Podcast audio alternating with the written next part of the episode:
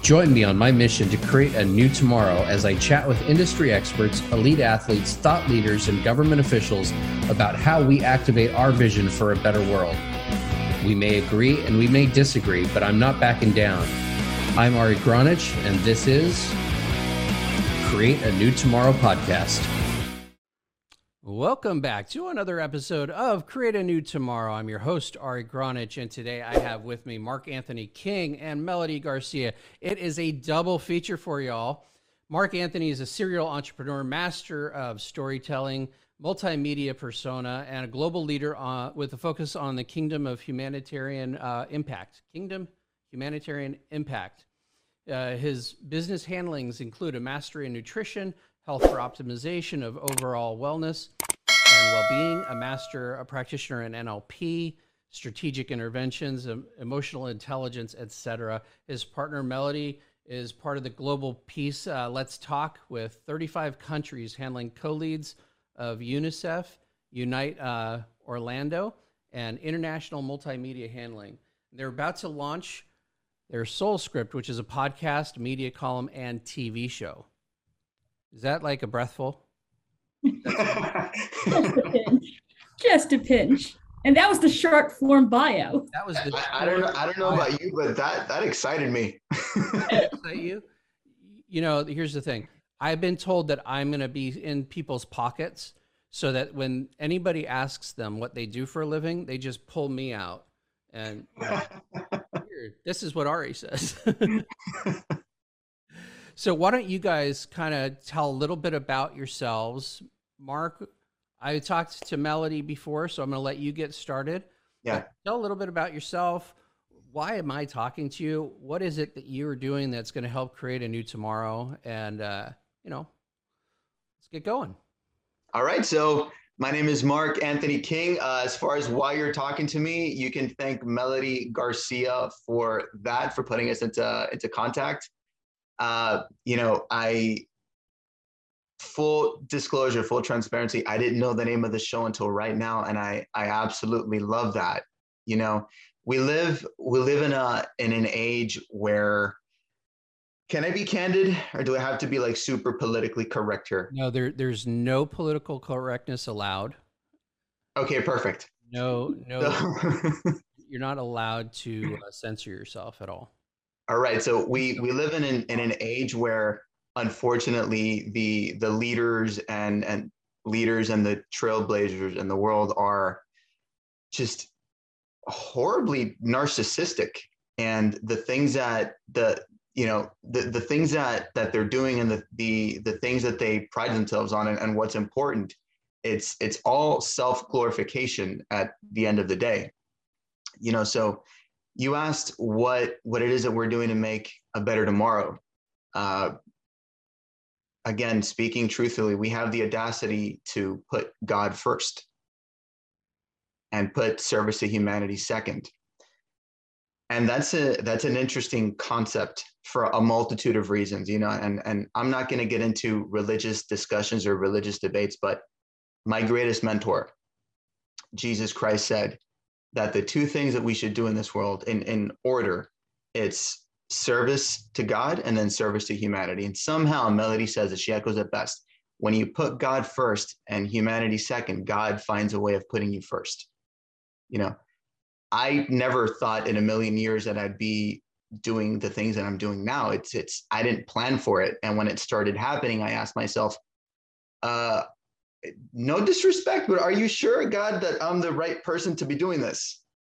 Because it was never on the plan, you know?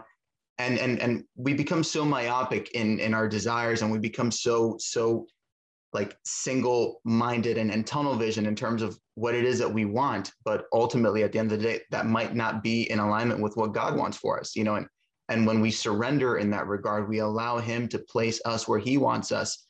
The, the impact that we make, it's not self-serving, it's not self-glorifying, it's all to glorify him. And what better way to glorify him than, than actually doing something to create a better tomorrow, not hypothetically, not conditionally, but literally. And long, long story short, short story long at this point, I'm sure, we we're now in a position where we're handling the the and and I, I say this humbly, and I say this with with so much gratitude in my heart, the welfare of thirty-six different nations across the world. You know, and, and when I say welfare, I'm talking about hygiene products. I'm talking handling internally displaced peoples, uh, orphans, preserving pygmy cultures, uh, teaching children about their rights, teaching women about their rights, women's empowerment, agriculture, bringing in food, bringing in clean water, bringing in infrastructure into incredibly remote areas. Uh, you know, these are these are responsibilities that that I don't take lightly. And one of my greatest pleasures, aside from talking about God and how amazing God is and how amazing that woman is right there on the screen underneath me here, um, is is doing what I can, everything I can. You know, Melody has an amazing prayer that says, God, use all my gifts, talents, and anointings, and maximize everything that you gave me so that I can ma- make the world better and help people. You know, help me help them.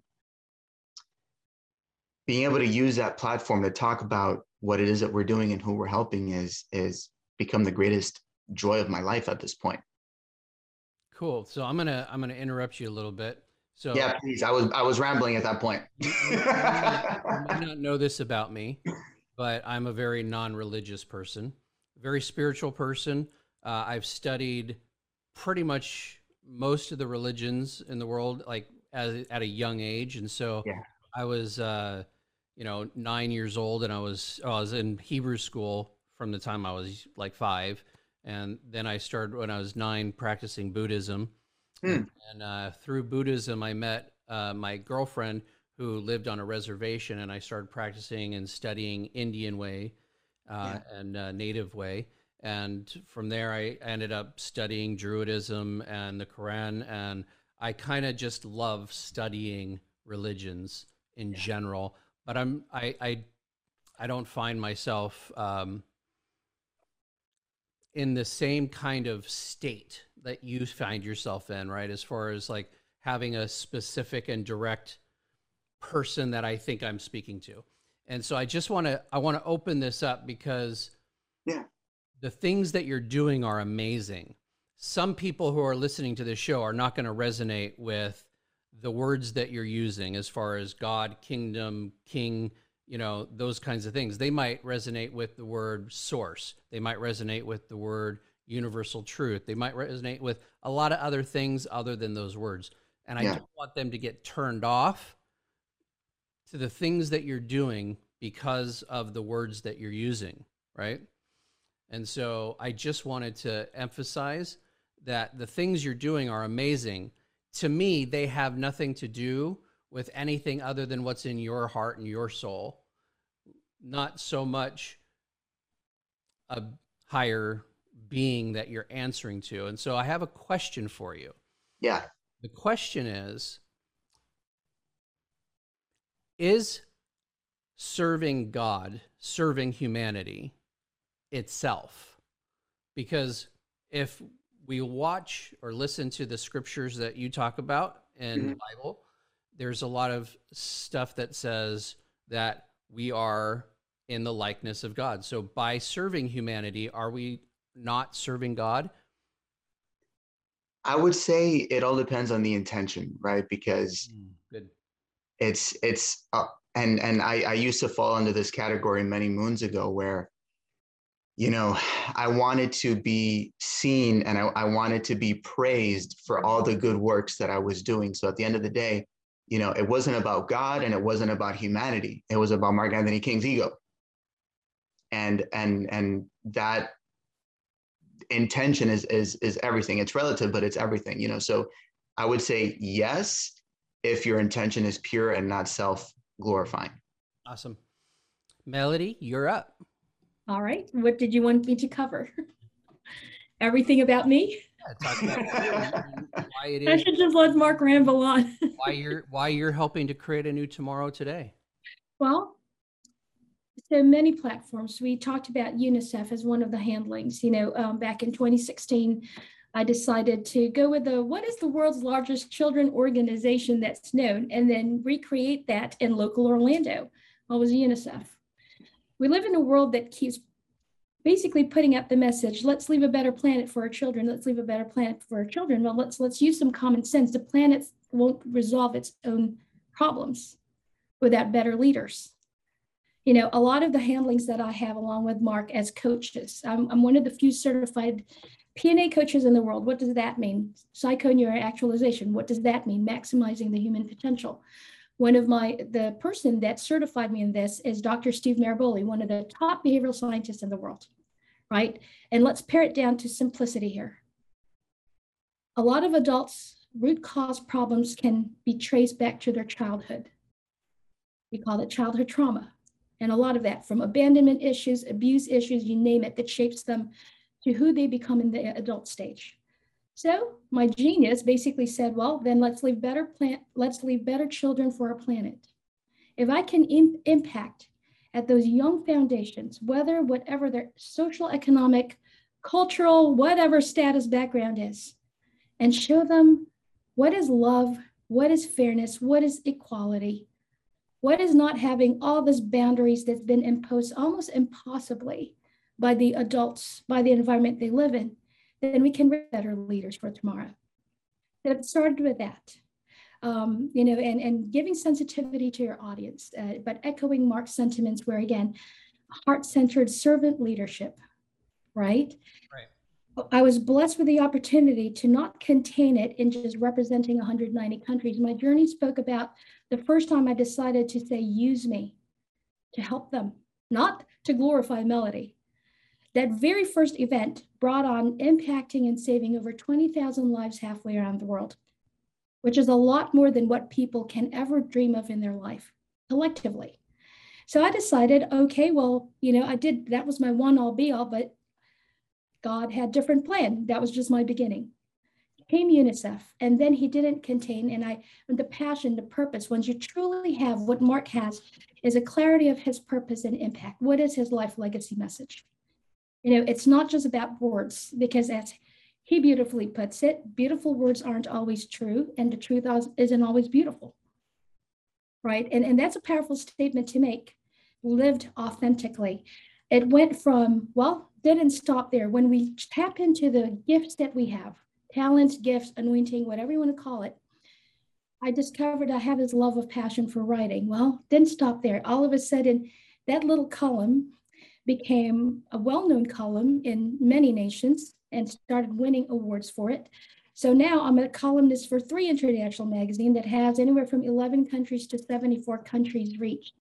But it didn't stop there, right? Comes Global Peace Let's Talk that literally got handed to myself and Mark to now lead thirty-six countries. The, the handlings we have are massive. Right. Can but you that's because the purpose we have is exactly the Global Peace Sure. Let's Talk. Explain. Go ahead, Mark. Um, I'll let Mark lead that, and then I'll add whatever you're missing as far as Global Peace Let's Talk. So Global Peace Let's Talk is an organization that was was founded by somebody who's become a like a, a sister, dear friend, mother figure to Melody and myself.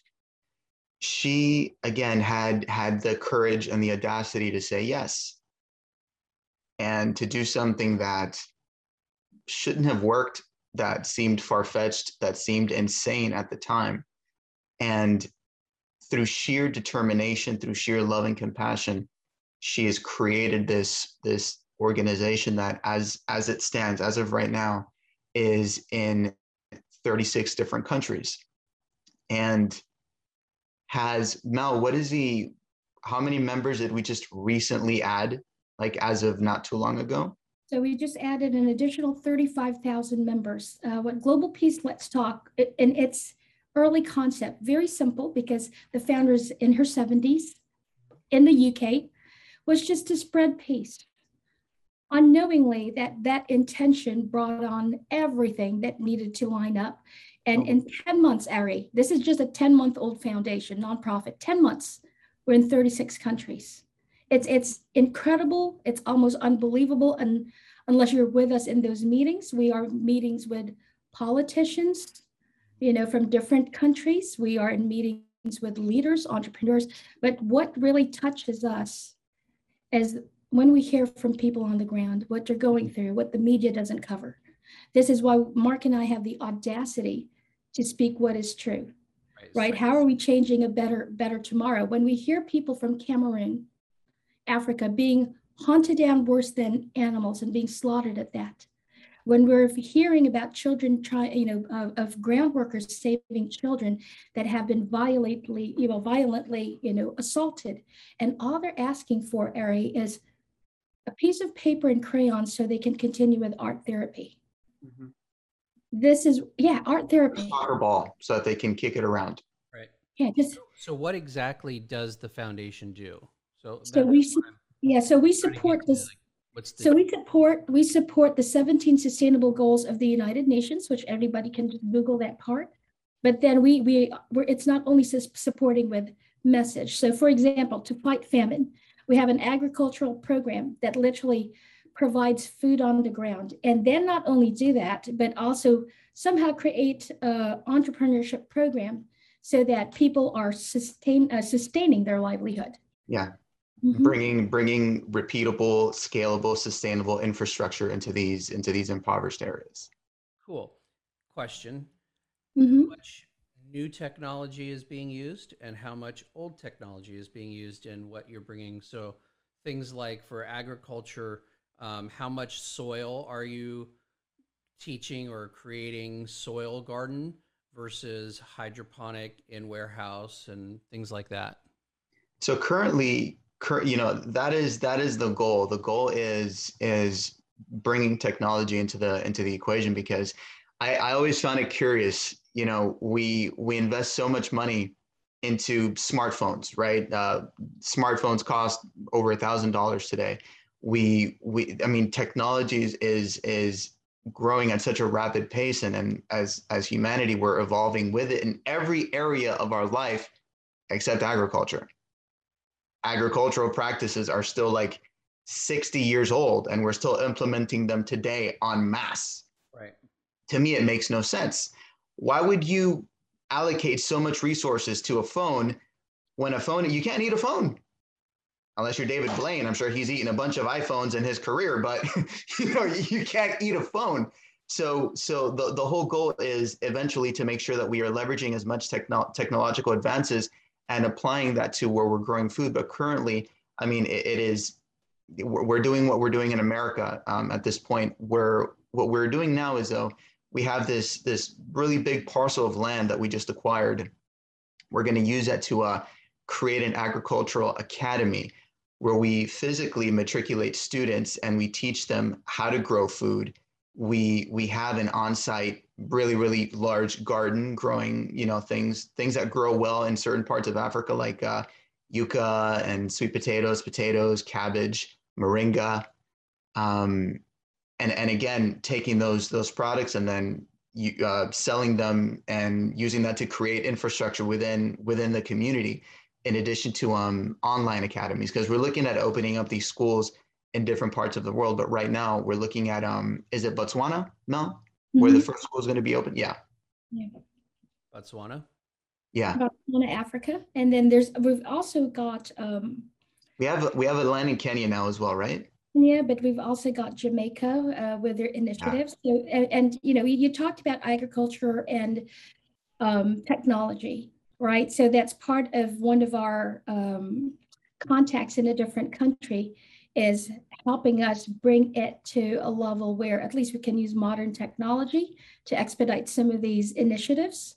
Um, we are actually also creating new programs that bridges gaps instead of that whole stay in your lane uh, message that we talked about.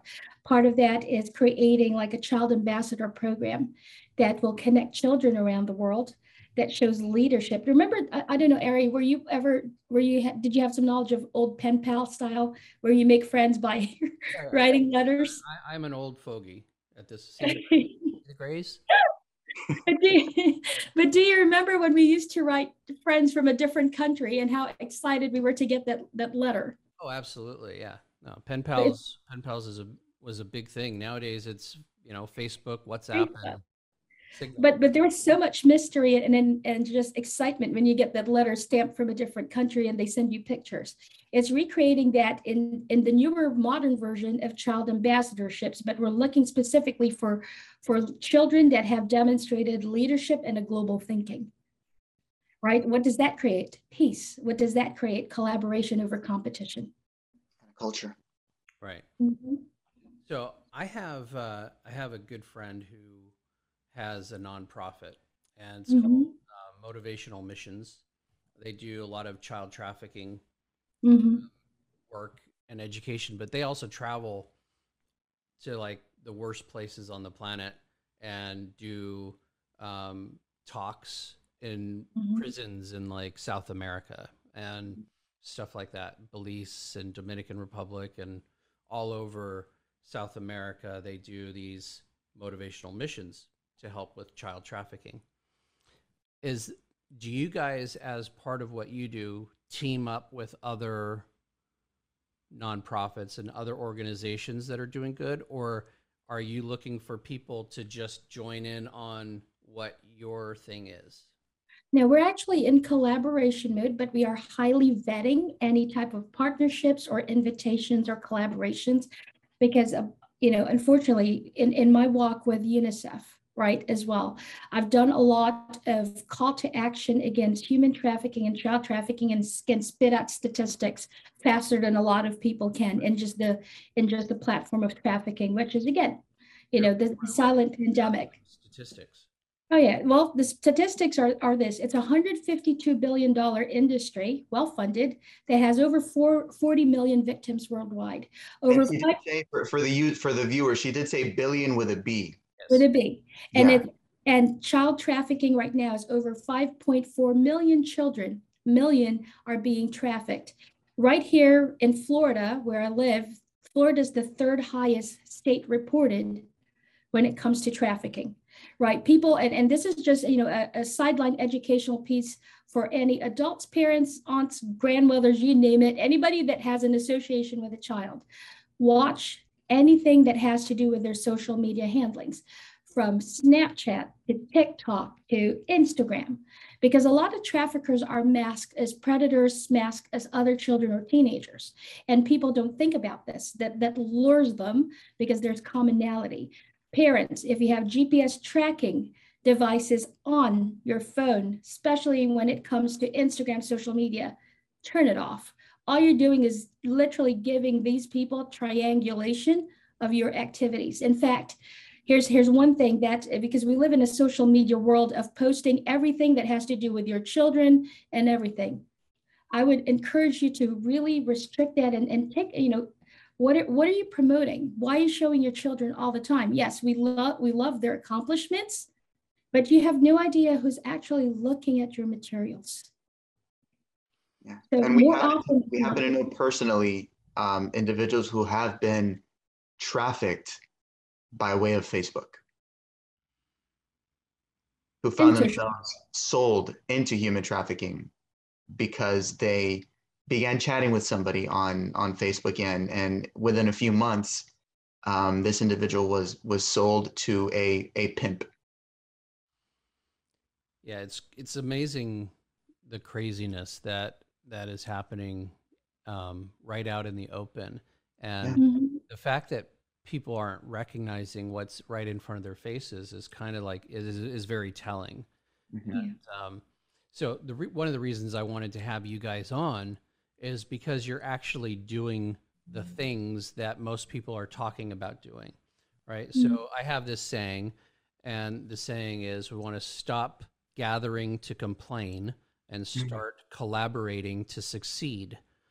And collaboration is the main part of that. We want to collaborate for results, right? So how do you guys collaborate? You've been collaborating with governments. I want, I want to get like a picture of what that looks like mm-hmm. so that people who are feeling like that's just too big for them to be able to do. I could never meet with a politician. I could never meet with a government official, right? So they could get an idea that this isn't like a big deal. There's, they're just human beings like us, right?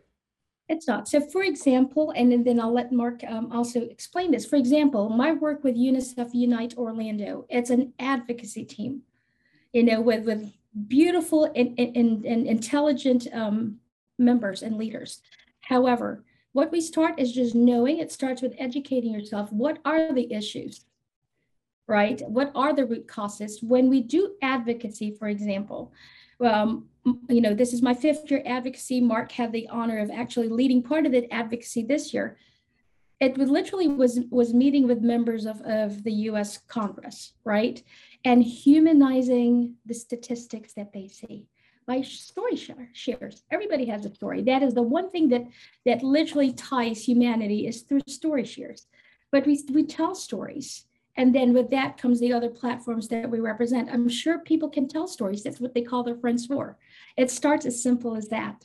You know, it doesn't have to be this, oh my goodness, we're meeting with this senator from a different country. That's a whole different global thing. But it starts with A, let's educate ourselves. B, how can you, you know, for those that are interested, whether it be UNICEF, whether it be Global Peace Let's Talk, I'll drop our email here on the link on how they can connect with us and to learn more. But it's, it's really simple. It starts with the desire to make a difference. Right. My, my thing is what I see is that the barriers of fear people have mm-hmm. stop them from being able to do the things that they're complaining about.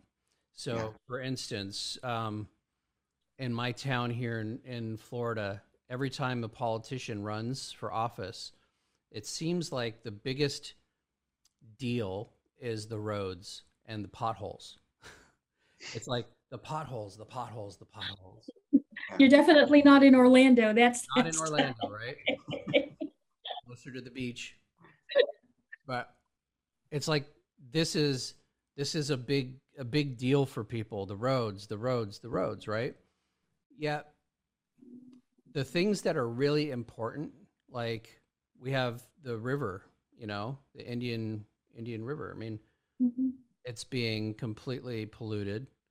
We mm-hmm. have, we're right near an Air Force base and um, the Space Center and all that. So we see all of the environmental damage, but the issue is the potholes. Mm-hmm. So how can people get away from See, I think that people are going after the potholes because they think it's something that they have control over. And I don't think that they think that they have control over the environment and the policies for the environment or agriculture, the policies for agriculture, the policies for human trafficking. I don't think, I think that that feels too big for somebody. And mm-hmm. so they, they go after the potholes. Mm-hmm. What do you think? Mark? I... I'm so happy that this isn't censored here. I, you know, absolutely. I, I hear, I hear, and I, I appreciate what you're saying. It's on the journey. I, I think we all experience the same thing where I want to make a change, but I don't know where to start. I want to help animals, but do I join PETA? Do I join the A S P C A? Do I join the Humane Society? And you kind of sort of get so bogged down in in the variety that you have. You know, it's like you have that that phenomena that occurs where you have ten thousand channels, but there's nothing to watch. Mm-hmm. So a big a big part is just being decisive and just making a decision. It doesn't have to be the perfect decision. At the end of the day, if you choose the A S P C A and you don't like it, you learn something, you contributed, then you can move on to the Humane Society, right? Because you got an education. So education, be decisive and get an education and use it accordingly, you know, and, and in terms of, in terms of the pothole, Melody and I say, have the audacity to care about humanity more than you care about yourself. You look at the people who've, who've created the greatest change, people who we admire, who we love, who we try to emulate, like Mother Teresa, a poor little Indian woman from Calcutta who didn't have a whole heck of a lot of money. And yet every single world leader was at her funeral and she died. Why is that? She wasn't worried about the potholes. She wasn't worried about how the potholes inconvenienced her journey. She wasn't worried about how the potholes affected her rims or her suspension or her commute. She had the audacity to care about other people who never even knew she existed, who would never even know she existed, care about them more than she cared about herself. You know, there, there's something to be said about experiencing compassion. Compassion means, means I understand, I empathize where you're coming from, and, and it hurts me to the degree that I'm willing to help you. That's why I'm not an advocate of complaining. Why? Because complaining eases pressure. Why, why is it that a whole bunch of people can gather together at an event, complain, accomplish nothing, but they feel good at the end of the day? You mean like every protest I've ever seen? Yeah. Yes. I'm just saying, every protest I've ever seen, and especially what happened last year, last summer, mm-hmm. right? especially what happened last summer was letting off the steam. It's, mm-hmm. it's a pressure cooker, right? So here's my question to you then. We don't want to let off the steam. We don't want to let off the pressure. What do we do instead of that? Because if we're in a pressure cooker, at some point, the pressure's either going to get too big and it's going to blow up, mm-hmm. or we're going to let it off slowly, you know, or we're going to like protest and create some violence and let it out that way. So what is, what is your solution? I, I know you're an N L P master, so you got to have something. When, and we're going to use, we're going to use uh, the pressure cooker analogy. So what, what happens to anybody who's ever used a pressure cooker? If you open the pressure cooker right away, it explodes. Literally it explodes. But what happens when you take that little nozzle and you just turn it sideways? You have a consistent stream of, of pressure. I don't believe in keeping everything bottled up. I believe in taking what would have otherwise resulted in an explosion and channeling it into a consistent stream. What that stream looks like, that depends on, on how, how much you're willing to care for humanity. That, that depends on how, how far you're willing to go to solve a problem. That depends on how, how, how resourceful you're willing to be. You know, I know that for myself and, and for Melody, that obviously, you know, we were in, in Orlando and, and basically during, uh, between the months of October and, and mid-January, we're just heavy. That, that is when UNICEF is in its heaviest humanitarian work. You know, all you got to do is, is drive around a uh, certain parts of, of your town and you look at the living conditions of people. That should break your heart, but it should anger you. It should anger you to a point where you don't post on Facebook about it and ease the pressure. You find out how you can actually help. You know, Melody and I were, were in a trailer park called, oh goodness, what's it called? Happy, Happy Oaks, something, something, something along like those. That. Yeah. Well, it's it's one of the most impro impoverished trailer parks in Orlando, and you go there, and it's it's like a third world country. I remember vividly the the property manager. He manages the the twenty-five or twenty-six some odd trailers that are there. You would think that he would live in the best trailer and the in, in the best home there because he manages everything. This man lives in the what looks like a shack, like that was abandoned a long time ago. And not only does he live there, but he lives there with his wife and his six or seven grandchildren. You know, you see something like that, it doesn't matter if you don't know what to do. You you you buy food, you you donate money, you know. It's, it's like that phenomenon where I, I, I want to make a change. I want to help somebody. But when the homeless person walks by my window, when I'm at a traffic light, all of a sudden I'm, I'm, I'm pretending to text, or I'm pretending to look in my glove compartment or in, in my center console, or I'm just, I happen to be looking this way when I know that he's over there. You know, we, sometimes things are painful, right? And it, and it hurts to see certain people's living conditions, and it, it hurts to, to recognize what's happening to our children in this world. You know, it's painful to know that, that child trafficking is one hundred fifty-two, human trafficking, one hundred fifty-two billion dollars a year industry, and it's happening right in front of us. It's painful. I got scolded while I was speaking to, shocker, I was speaking to a, a senator's office, or was he a senator, Mel? It was, yeah, uh, congressman. congressman. Can I say his name? No. No. Okay. I was speaking to a yeah, certain yeah. congressman's um, congressman's office, and I got scolded because I shared my particular story, my battle with mental health since I was a child. Every label I was given: A D D, A D H D, dyslexic, um, socially anxious, being epileptic. These are all labels I was given. And then being sexually abused by men and by women as a child. I told this story, right, because we connect via stories. Well, UNICEF attempted to silence me. And the congressman, uh, his office, we got into a bit of a, of a twelve round fight, right?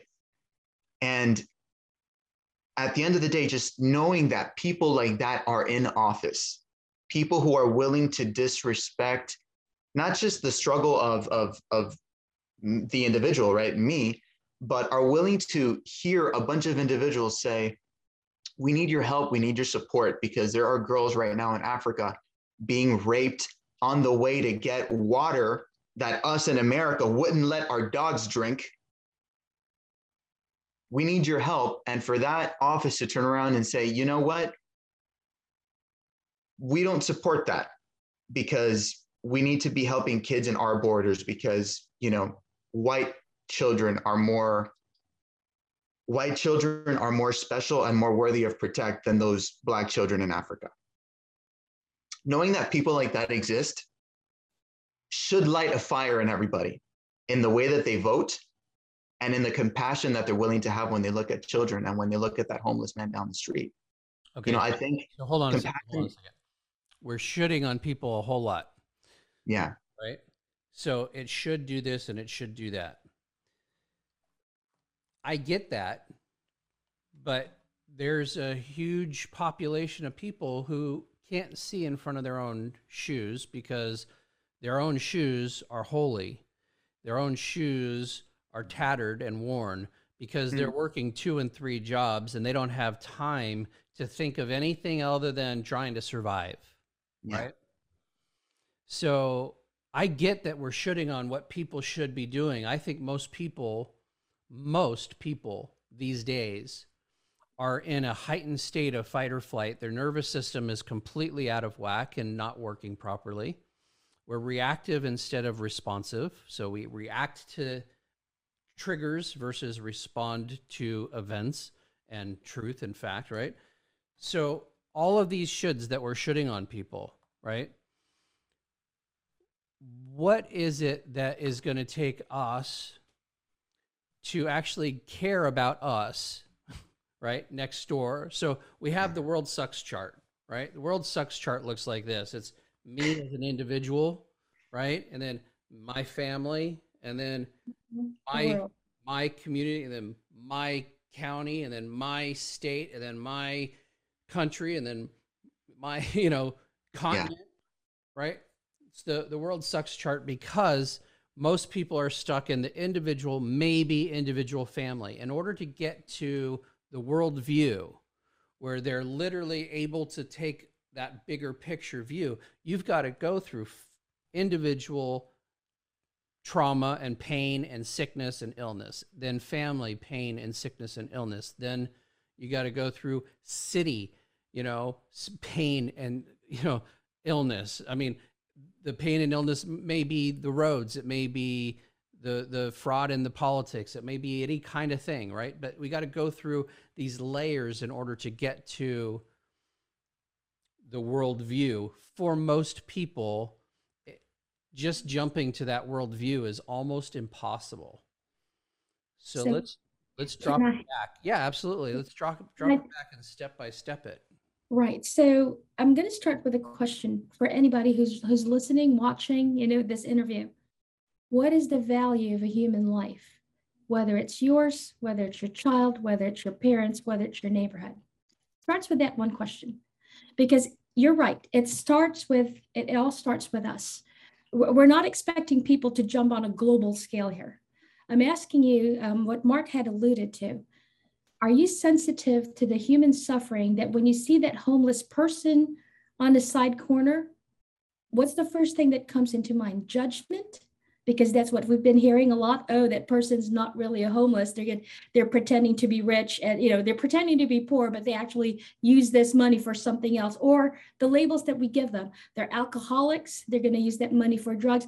Literally, I mean, human nature is to automatically judge the situation. Let me pull it back with saying what Mark said: compassion. Compassion over condemnation. Right. What if we change that perspective and story? Could you literally spare, you know, uh, spare fifty cents or a dollar? Or just even ask for their name. Mark does something beautifully that I haven't seen in humanitarian space a lot, which is as simple as an act of kindness that when we're doing our, our, our humanitarian impact is to ask for that person's name that we're serving. What's their story?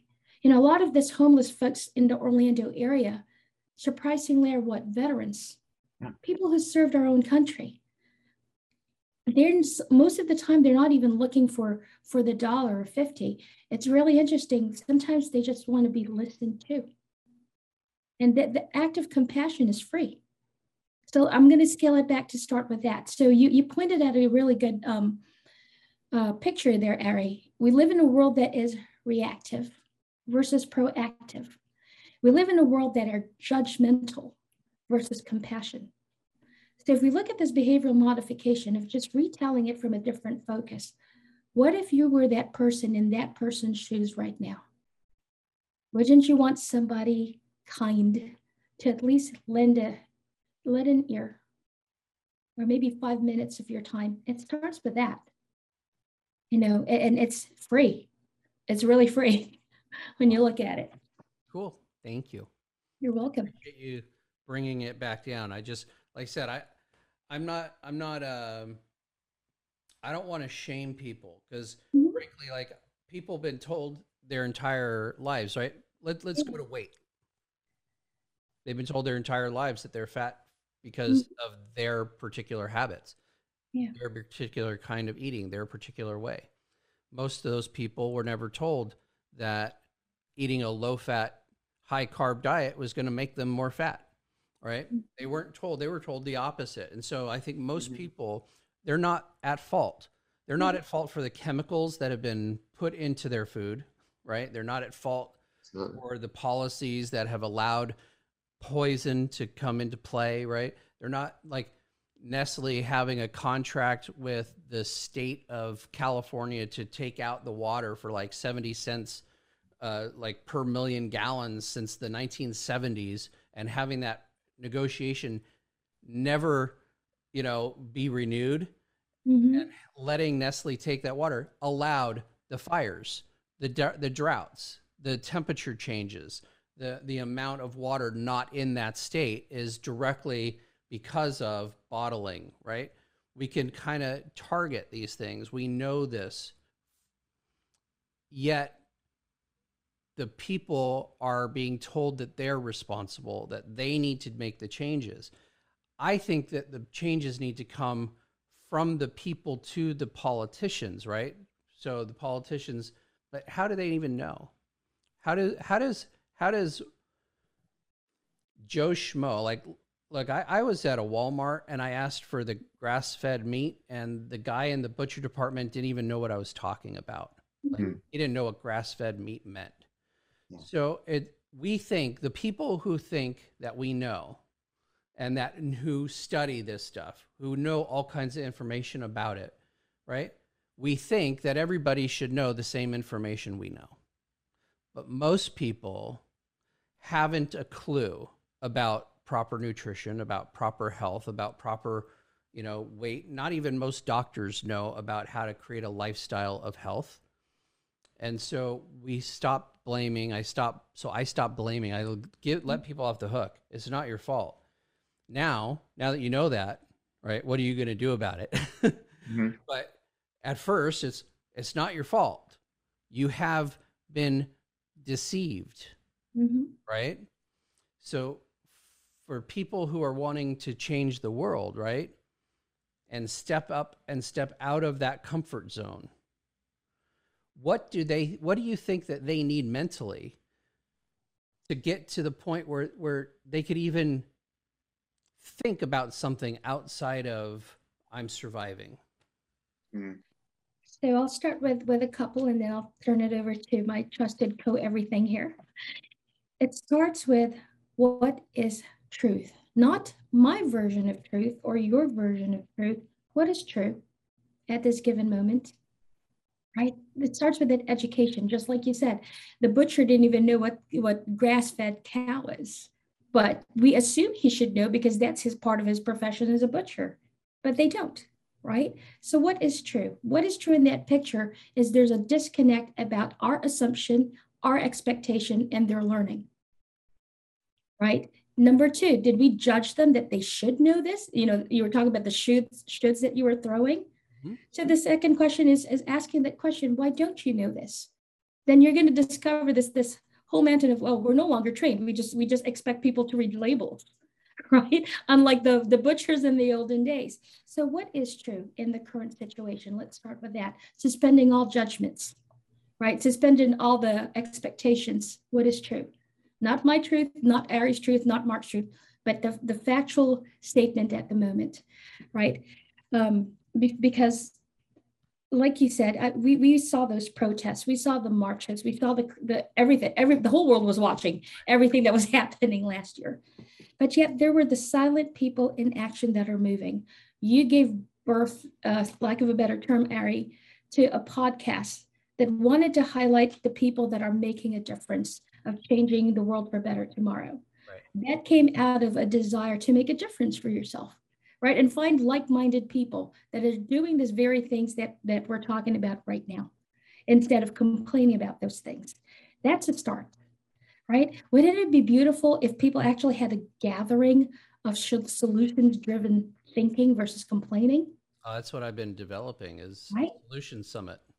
So imagine, imagine if it starts with two people, because that's what started with myself and Mark, and then it just grew in teams. But it has to start somewhere. Mm-hmm. So why not start with yourself and just grab one person right. and then ignite that fire? Here's the thing. I have an entrepreneur spirit. Mm-hmm. I have, I am absolutely not risk averse. Risk is like my life, right? I, I don't remember a time in my life where I've felt safe. I've mm-hmm. felt comfortable. I've felt, you know, any of those things settled that most people feel in life. Okay. So I recognize my personality. I'm not going to settle for anything ever, ever. I can't. I don't know how. It's not in my D N A. Most, that is not most people. And so I recognize that in me, I am this type of person who will not ever settle, who will not ever see the world as something that's done, something that's finished, something that doesn't need fixing or doesn't need optimizing. I, I've actually taken the judgments out. I go, is that system optimized or is it sub-optimized? If it's sub-optimized, how can we optimize it and make it more optimum, right? Mm-hmm. Take out the judgments completely. But I recognize that about my personality. I don't know your personality. I don't know your personality, right? I would imagine that the fact that you've done what you've done means that you have a fair amount of risk, you know, to... Uh, to safety ratio where you prefer a little bit more risk than safety, right? Because it is very risky to do what you're doing. And for you to go off and do that is takes, it requires a certain personality type. So here's my thing for the people who are not that personality, who do not have an entrepreneur spirit, who are born to be in the assembly line. They're trained from birth to be this cog in the assembly line. I do this, it goes down the line, the other person does that, right? The mm-hmm. other person does this, and then that whole product is done, but I'm not the master. I'm not the guy who's gonna cobble that shoe and turn, make every single piece of it perfect. Got it? Mm-hmm. You know what I'm saying? Like there's personality type for mastery and there's a person personality type for an assembly line. Mm-hmm. So, the question becomes, how do we get the entrepreneurs who are moving things forward instead of the one percent that tends to keep things stalled, right? How do we get the people who are moving things forward to then activate the assembly line to create the assembly of what we what needs to happen? We have the visionaries. I get it. You're a visionary. You're a visionary, Mark. You're a visionary, Melody. I get that. So how do you move the people who are not visionaries into your way of being, thinking, or at least acting? Mark, you go first. That's, that's a that's a really, really good question. I really, I thoroughly enjoyed that. Uh, when when you're looking at, like you said, the the visionary and and and the assembly line, I think that self-awareness is a a priceless gift. A lot of people who should be in the assembly line want to be leaders, want to be leading the pack, and that's gonna that's gonna cause chaos and calamity on its best day. And a lot of people that should be leading the pack have allowed themselves to be convinced by their own volition or by other people that they belong in the assembly line. So I think there's something to be said about knowing who you are and honoring that truth, honoring the truth of that, and, and being where you belong. You know, Ari, you have gifts and, and talents that I could never dream of having. So does Mel, and vice versa. So I think that that it's critically important for, because everything starts at leadership. Everything starts at leadership. Just like um, with families, every, how well your family does is a product of the leadership in the household. So I think that there's an expression that I love that the majority of people are going to defer to the highest resonance in the room, mm-hmm. right? So it's critically important that we bring in compassion and selflessness to leaders, which is difficult, right? Because we live in a world that glorifies selfishness. And if leadership at the top is, is entirely self-focused and, and self-involved, we're not going to really get anywhere because you're not doing your job as a leader. At the end of the day, leaders are supposed to produce a result, absolutely, but it's your job to inspire and to teach. And based on on on what your goals are and based on what drives you, what makes you get up out of the bed, is it is it for you to leave a legacy? Is it for you to become rich and well known, powerful? Is it for you to make sure that, you know, one homeless person was seen that day and felt heard? I think flipping that script and and, and flipping that switch from self-focused to to just compassionate and and not self-sacrificing in a in a negative way, but like we said, being willing to do for others what the vast majority of people aren't willing to do.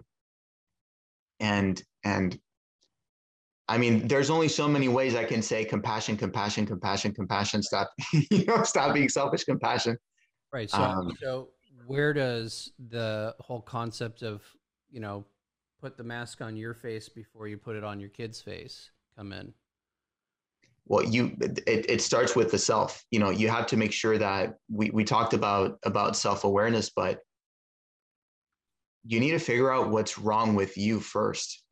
If if you are a leader and you want to make a positive impact, you need to figure out what your shortcomings are. You need to deal with your own trauma. You need to open those doors that you worked tirelessly to bolt shut. You know, you can't You can't have compassion for other people if you are holding yourself to an immeasurable standard and you're constantly criticizing and, and condemning. And it's almost like like penance. If you've seen that movie uh, with Tom Hanks, what, what's that movie? Um, uh, the the prequel to Angels and Demons, The Da Vinci Code. There's there's this. Remember the guy that was constantly whipping himself? Oh yeah. Mm-hmm. You know, leaders do that to themselves all the time. You know, if, if you're constantly in a state of war with yourself or whatever the case, you're not going to be in a state of peace or compassion with other people. So that whole concept of putting your mask on first, I do believe that you can only help and bless other people to the capacity that you're, you're able to do it for yourself. But once you've got yourself figured out, evolution, right, dictates that we don't just stay there, because if we just stay there in the self, we, we've become stagnant. And ultimately, you know, how, how much of this mental health crisis is just a product of, I'm going to say, inadvertent narcissism. It's just a product of inadvertent focus. You know, when when you are this, there's eight billion people, well, seven point nine something, but there's almost eight billion people on the planet. It's a big world. And if everything just revolves around us, we're a, we're a pretty insignificant presence when compared to everything and everybody, even when compared to those people at a town hall meeting, you know? So I think that once you've got the self figured out, once you've, you've brought in compassion and understanding and a little bit of grace, it's only natural to extend it outward. How far is up to your discretion. It right. can stay within your family, your community. So N L P, man, how does somebody start the process of figuring out who they are when they've never even heard that concept of, I, I, got, I know who I am. I like to drink my beer. I like to watch my T V and my football. I know who I am. I know who I am. I, I like to st I like to study and read books, and you know I know who I am. I like how the, the voice changed for those two individuals. We have stereotypes, right? We have stereotypes. What yeah. are the stereotypes? Stereotypes are simple. You don't want somebody who's, you know, as your neurosurgeon cutting in your head saying, now here's what we got to do. We got to cut your head right open right there. Okay? You don't want that. You may, you may want that tremendously. It might be an awesome thing, but you'd rather say, you know, here's what we got to do. We're going to cut a hole in your head and we're going to put a, a cord, a light, yeah. universal knowledge. You know, you want to hear, it's totally different. We have stereotypes, most of them for a reason, which is kind of odd, but the, the stereotype that I'm putting out here is most people don't know what they don't know. Yeah. They don't know themselves because they know, nobody's ever told them to investigate themselves. Mm-hmm. Nobody even says, what do you want to be when you grow up anymore? It's more like, how do you want to make money? Mm-hmm. You know? So that's the question. You know, we're, we're, we want to help people activate their vision for a better world. We want to help create a new tomorrow today. People need to have skills and tools to do that, right? Yeah. So we already know, like, if they wanted to get part, be part of Global Peace Let's Talk, they could contact you, but they may not know that they could do that here or here. Mm-hmm. Right? You may have told them that, but they may not felt like that was an invitation for them. So how do you get them to feel like this is an invitation for you? N L P might do that, but you know, let's, let's kind of talk a little bit about that. How does one feel like the invitation is for them to start moving and start doing and start feeling? And I'm going to let you take that away, Mom. I want to, I want to see what Steve Maraboli would say. Like, um, let me take a, a, a step back here, Ari. Prior to my entrepreneurship adventure of roller coaster of what the heck am I doing, right? And the three of us can, can relate to that. I was in corporate management for two decades. So I'm very familiar Since with this single line.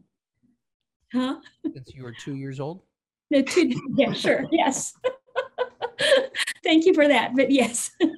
I wasn't sure if this is an audio or video or both type of podcast, but but I get that all the time. Yeah, since I was two years old, for the sake of your listeners. No, but, but basically, um, you know, and I had a lot of those people that were just following, the, you, you give them a duty, check, you know, and, and they're happy. They're happy with that. They're content. But this is the truth that everybody comes through. What they do with it is a whole different matter. There's one question that ultimately shows up. I've seen this in annual reviews, performance reviews, because I mean, a lot of these people are like, oh, am I going to get a raise this year for the twelve months that I've done my checkbox, right? And, and then it sucks, completely sucks when you're being rated from one to five, you fall on the average, right? Eventually, that's what led me out into this adventurous world. But here's the one question that's always showing up. There has to be more to life than this. It's to be. That's why even in assembly lines, they look for promotions. They look for those merit badges. There's a competition, sense of competition that happens within a corporate life, so we can make people feel valued. That's the word. What is your value, right? People want to be contributors even in, in assembly lines. If not, then people will be happy with minimum wages and not want to have goals or any of that in life. But again, it's that label of you're an assembly line. Well, if you drum that enough, that's how they're exactly going to perform. But if we start with, there has to be more to life than this. You weren't born to live in a box. Tony Robbins says this. You weren't born to live in a box, to drive a box, to work in a box, to type in a box, to drive back in a box, sit in a box, turn on a box, and then go to sleep still watching a box. It's not a box life. But somehow people have decided they were going to put you inside the box, right? But yet, even in assembly lines, there's hierarchy, there's promotion, because people want to constantly prove to others they're better than when they started or how they started. So think about that. What is the value of human life? There has to be more to life than that. So if we were to bridge out all the learnings in the last hour that we've been talking, right? Whether it be N L P, P N A, and in, in my case, in Mark's case, we say G O D, right? In the middle of, of everything that we handle. And Ari, with your learnings, we don't start to remain stagnant. So even those people that are watching television shows, somewhere in their history line, I love asking that question. What is the deepest adversity that became a catalyst to your purpose? What is the deepest adversity that became a catalyst to your purpose? So you ask that of normal people sitting on the couch watching T V. Absolutely. And you know what? The quality— What words are that coming out of your mouth? Yeah, the, the quality of your questions determines the response and the focus that conversation is going to have. See, people that you, you, you pointed at, people that comes together in, in a crowd to complain. Someone was leading that complaint, someone festered that complaint, and someone ended it with a complaint. But what if you're that one person, regardless if you're just a clerical startup, you know, I don't even know what the, the minimum wage is at this point, and just ask that quality question. Mm-hmm. What can you do to make a difference in this world? What is the deepest adversity that became a catalyst to your purpose? Do you even know what your purpose is? Or even as simple as this, what did you want to be when you grew up, when you were a child? Because somehow along the way, we all wanted to be some kind of doctor, superhero, actor, something, right? It starts as simple as that. It's a fun question. So I'm going to ask you that, for example, Ari. When you were little, what did you want to be when you grew up? Veterinarian. Okay. And how, how did, why did you want to be a veterinarian? Loved animals, liked medicine. I had a friend whose dad was a veterinarian. So I spent uh, like my ninth grade or ninth year in life this summer, uh, working for the veterinarian and uh, helping with surgeries and stuff and doing all the things that uh, a veterinarian assistant would do, but that was why. So what was the fondest memory of you doing that job? Mm, I'm not sure I had a fond memory of it. It was okay. pretty uh, gruesome to watch, but you know, um, I so just enjoyed doing I enjoyed doing stuff, you know, I, I always wanted to be doing things that mm-hmm. were um, productive. My parents though, see my parents had Amway in the garage. Mm-hmm. You know, we had boxes of Amway, L O C, Sweet Shot, masks, you know, we had all that stuff. So for me, I grew up with entrepreneurs, mm-hmm. entrepreneur parents, every Everything was, was what hustle can we try to get? And so that's how I was, that's how I perceive everything in, in my life. I was also a martial artist, gymnast, baseball player. I, I mean, I, I did a lot of sports, uh, long distance cycling. Um, and so I was always very active and very, um, using my own creative energy. I also wasn't a fan of people very much. Most people didn't like me. Um, I had been raped and molested and I was, you know, basically treated like, uh, uh, because I was Jewish, I was treated like I killed Jesus personally. Mm-hmm. And so, um, therefore I shouldn't be alive. I mean, you know, there, there's, my history is, is very specific to the person that I've become. Yeah. Right? I, I, I wouldn't wish my experiences on anybody. And I know that those experiences were uniquely directed at me. Yeah. So that I could be who I am. Um, but that is a lot of self-awareness that comes from, I went to E S T when I was eight. I did LifeSpring and Landmark and the Forum and PsyWorld and C E O Space and I B I. I mean, I've been in the world of self-development alongside being in the world of being traumatized my entire life. So it's like side by side, went hand in hand. Mm-hmm. And so I, I assume nothing when it comes to other people and how they grew up and what their thinking is. I assume nothing. I only can ask questions, mm-hmm. because the truth is, is that no matter how much I think I know what's in somebody else's head, mm-hmm. I never have, and I never will, because most people don't even know what's in their own heads. But do you see what, what just happened here? I would not have discovered that unless I asked you those questions. And here's the truth, the truth of the matter here. Yes, you know, stories tie humanity together, but so does adversity and suffering, because none of us is spared from that as we go through life. It comes in different forms.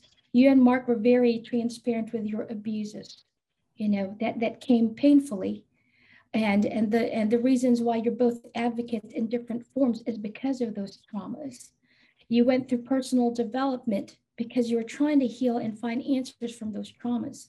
And I can almost bet you with accuracy, everybody that you come across, whether it's the guy that's watching T V because that's what brings him joy at the moment, right? At the moment, has gone through some deep suffering themselves, because that is unfortunately the one thing we can't avoid in life, from childhood to adulthood. But there's also this humanity, humanity that is, you know, there's just, there's a part of humanity that is true, regardless of what background you come from, is the desire to be good, the desire to be accepted, the desire to be loved. That is something that there is desire to be needed and desire to be part of something beautiful. If I just want to know how you know that that's part of everybody's belief, because I've met people that that mm-hmm. isn't even close to what they believe. It's not so much as the belief, it's the, how you deliver that question. It starts, it, something happens in their childhood. That I, I understand that. I'll, I'll give you yeah. an example. I used to do, mm-hmm. uh, we used to do sweat lodges in the prison system in California. Mm-hmm. So we'd go into California Youth Authority with a bunch of gangs, um, yeah. people who thought that they were really tough, and we'd get them into a sweat lodge, you know, native ceremony, and what we considered the stones, the grandpa, the grandfathers, the ancestors. You know, a gangbanger might think that they're tough. They're mm-hmm. not tougher than a hundred mm-hmm. something degree temperature, sitting, you know, in a womb, dark, with some stones, sweating their pants off, right? And so we could cleanse out and shift behavior, right, from that. Mm-hmm. And I had somebody who had come to, once they had gotten out of prison, had come to the sweat lodges and said one night, you saved somebody's life tonight. Mm-hmm. And we, what are, what are you talking about? I was about to go retaliate and kill somebody, and I came here instead, mm-hmm. right? So that's somebody being, in my opinion, having that, that belief like you were talking about. There's other people who are in that system. Not only would they never have even thought about it, they would never have considered not killing that person. It wouldn't have even been a thought in their head, maybe I shouldn't do this, right? So here's the thing. Yes, the history of that person is going to be directly involved in mm-hmm. where they're at now. Mm-hmm. And I don't believe in evil. I believe in optimum and suboptimum, right? So mm-hmm. their state of affairs that they're in is suboptimal mental state, mm-hmm. right? In order to get that person to a cleaner mental state, yeah. would take probably a massive act of tools, a massive act of tools, concentrated act of tools. But I've never seen that person or those people who have, who are in that position in the moment, calm themselves enough to be in a place where you're, where, where you're talking about them being. Yeah, well, it's not, yeah, it's not in that moment, but sometimes one question would ignite that spark, as simple as what happened. What happened to you, or what happened, opens up a doorway of discoveries, right? Should they choose to stay there, that is, that's their choice. I'm not trying to save that person when there's nations waiting for us to step up. But here's what's true. Every day we delay, more people suffer. Every day that we decide to not do something about, there's another crowd rising that complains about, well, I, I don't want to be on the second or the latter crowd. The three of us certainly don't. That's why we're having this conversation this afternoon. Yes. Right? So it, it's just something as simple as, it goes back to that, what happened, the simple questions. It goes back to the word that Mark said, compassion. It goes back to you, the Ari, the audacity to say what is true, uncensored. Right? Whether you be in an assembly line, whether you be a C E O or a high-risk entrepreneur, find out what is that link that connects to that, to the ability to, or desire to want to do something. I am not going to condemn you if you're the person that decides, no, my happiness is watching that box because I've done my time, right? It's very interesting within what I can I learn from you during the time that you were doing that time, so that I can gain wisdoms or lessons, one or the two, but I'm going to gain something from somebody all the time. What I do with that, that's my choice and prerogative. Mm. Mm. Mark, he, he ends this with a grunt. Mm. I, I had to drop that, that low baritone. You know, you're, in my opinion anyway, uh, for whatever it's worth, you're, You're absolutely correct in that regard. We, you know, we're students and teachers at the end of the day, but part of having that compassion awakened inside of you is, it's just that, you know, not judging and not condemning because you don't know. There's an expression that I, I absolutely love, which says, if you were to spend ten minutes alone with your greatest enemy, you'd realize that you have way more in common with them than you thought. Because as as different as we all are, there are certain intrinsic, inherent needs that we all have. You know, as different as we all are, in, in the multitude of ways, we all we all cry when we're sad. We all, you know, bunch up our fists and, and do that when we get upset. We we laugh when we're happy, and and and we have people that we love, and we have we we want to love and be loved. We're, we're, you know, despite how how incongruent our actions might be at the moment, you know, everything is for the pursuit of that. Now, th- our vehicles might be different, but the the intention is is that. And I think that part of leading with compassion is, again, asking those questions, is is learning to recognize suffering where it's apparent and it's not being it's not being addressed, but also suffering where it's silent and it's being cleverly disguised, you know, with a smile or with jokes and and and with an eccentric personality like, like Robin Williams. And at the end of the day, it's learning to ask those penetrating questions, because it's in that moment, right, where where you have the the gift of allowing somebody the opportunity to contemplate themselves, their situation, and, and, and their life in a manner that completely goes against what they were taught and what they experienced growing up. And it's in, in that little moment, and it's in that little spark where healing can take place. Now, will it take place? That's that's up to the that's up to the person, but you create those pockets of opportunity for goodness to flow. Right. Creating the space, creating the space. So yeah. I, I admit I've been playing devil's advocate a bunch um, today because I like to, I like to, kind of mix this up. But uh, you know, I, I have a buddy who is a compassionate communications guy. Mm-hmm. And um, he actually went to prison at some point in his life and ended up having to really utilize those compassionate communication skills, um, and ended up basically being like the prison counselor for, mm-hmm. you know, the time that he was in. I mean, talking about rubber meeting the road, huh? Yeah, exactly. He had to put those skills to test, the N L P, the compassionate communication, the nonviolent communication, all of that together in, in one, you know, and he had a lot of people who had thanked him because they were about to do something, right? Mm-hmm. And so I just, I want to say, I am a, I'm a devil's advocate because there are people who have never heard of things before. Mm-hmm. They're experiencing everything new, you know, in the world of self-help. They may have been in, in a box of religion. They may have been in a box of, of um, you know, belief, in a box of monetary, you know, constriction, whatever that is.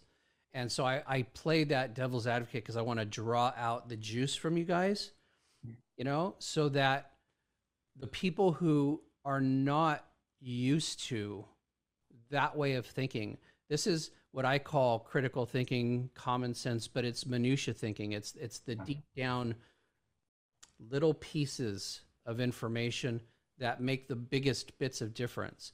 And to your point, you know, silence is a bully's best friend. That's, that's a saying that I've had for a long time. So it's time to get loud.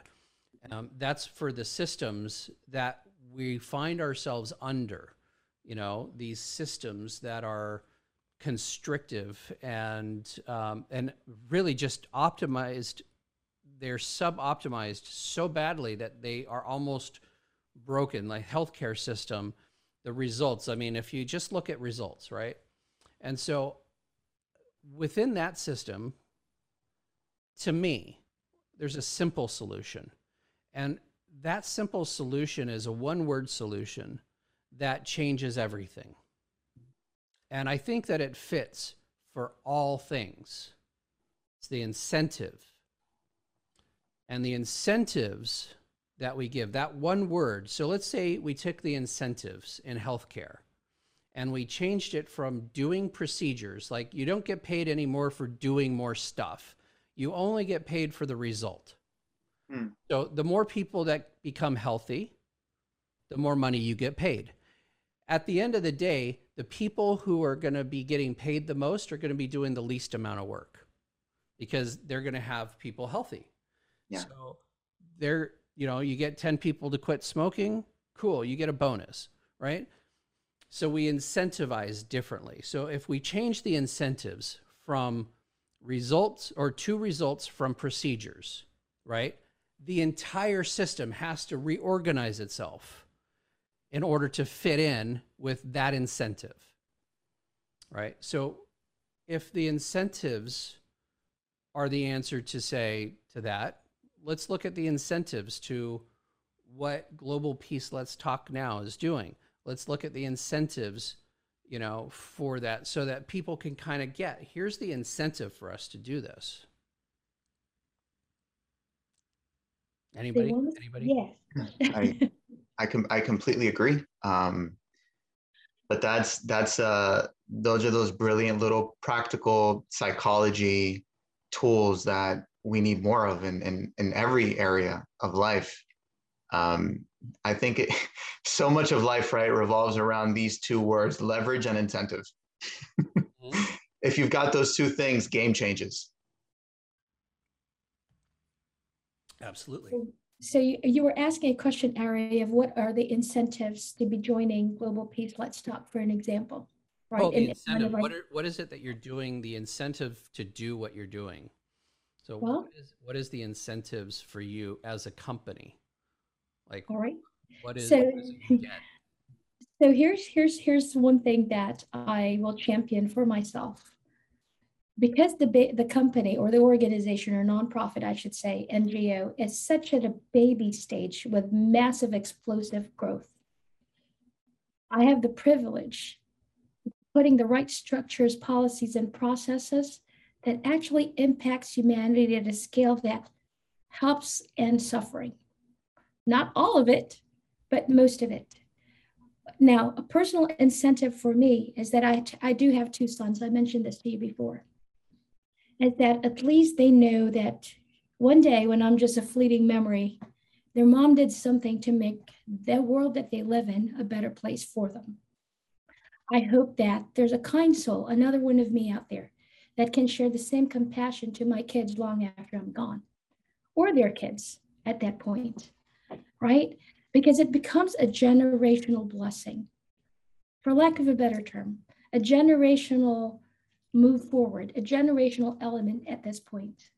You know, I, I've, I have a lot of accolades. Mark is very well aware of this. One of them was the biggest one last year, which is the TOPA Award, which basically recognizes one of the top ten out of four point one million Filipino Americans living in the United States. I was one of those top ten, right? Out of four point one million.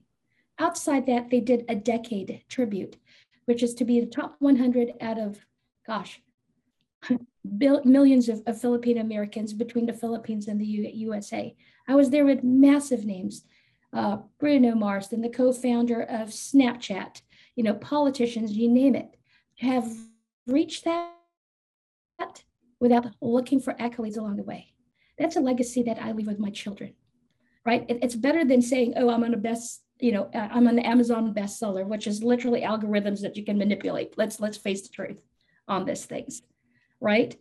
But to have attained that level, so I can leave it to them and say, I had the audacity to defy what everybody else said was impossible.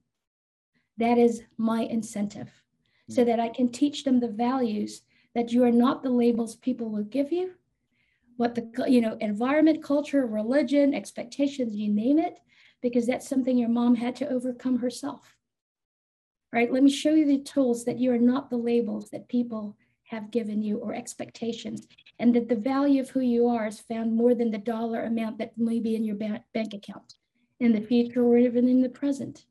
Because by starting with those, those, those very critical values that are so not being taught now, Ari, whether it's in the educational system or the home front, are the very values that's needed, to your point, to live, you know, to change the world. Yep. So, so that's the incentive for me with anything that has to do internally, personally, with my, you know, with me, but more so having the platform that Mark and I does, and actually doing this on a global scale. A simple little thing like, hey, how can I help? Starts the whole ball process, really. How can be a part of this? Cool beans. Thank you. And Mark? I think that, you know, I, I haven't been blessed with children as of yet.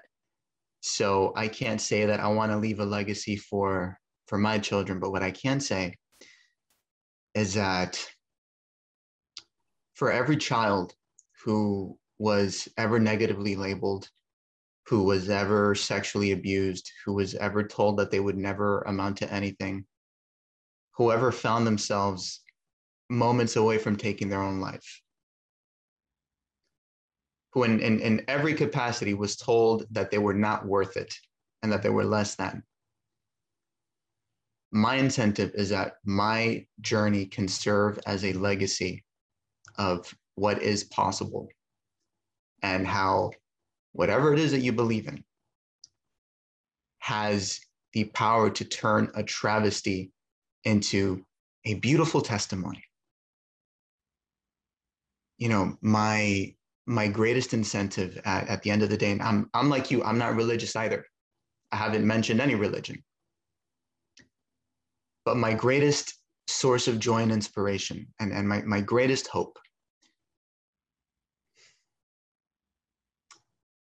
is that at the end of my life,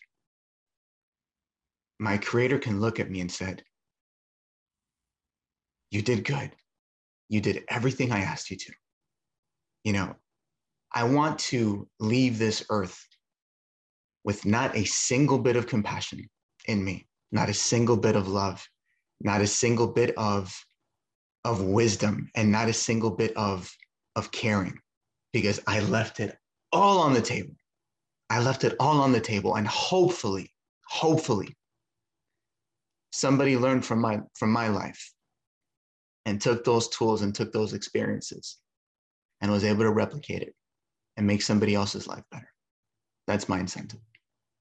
And I'm going to round it with this, Ari, uh, because Mark and I resonate with this quote, whether you're you believe in God or not, right? Uh, religion or not, or whatever you want to call this. But there's a quote that I fell in love with many, many years ago that I live by. And this is not in the Bible. That's, that's a whole different conversation. We can go on for three hours. But it's by Emma Bombeck that literally rounds up what Mark said beautifully, that goes, when I stand before God at the end of my life, I would hope that I would not have a bit of single talent left and could say, I used everything you gave me. Awesome sauce. Thank you guys so much for being here. We'll have having us. Yeah, we'll have uh, links and things in the description when we air the show. So it'll all be down there or over there or over there, whichever whichever way it goes. Awesomeness is everywhere. Awesomeness is everywhere.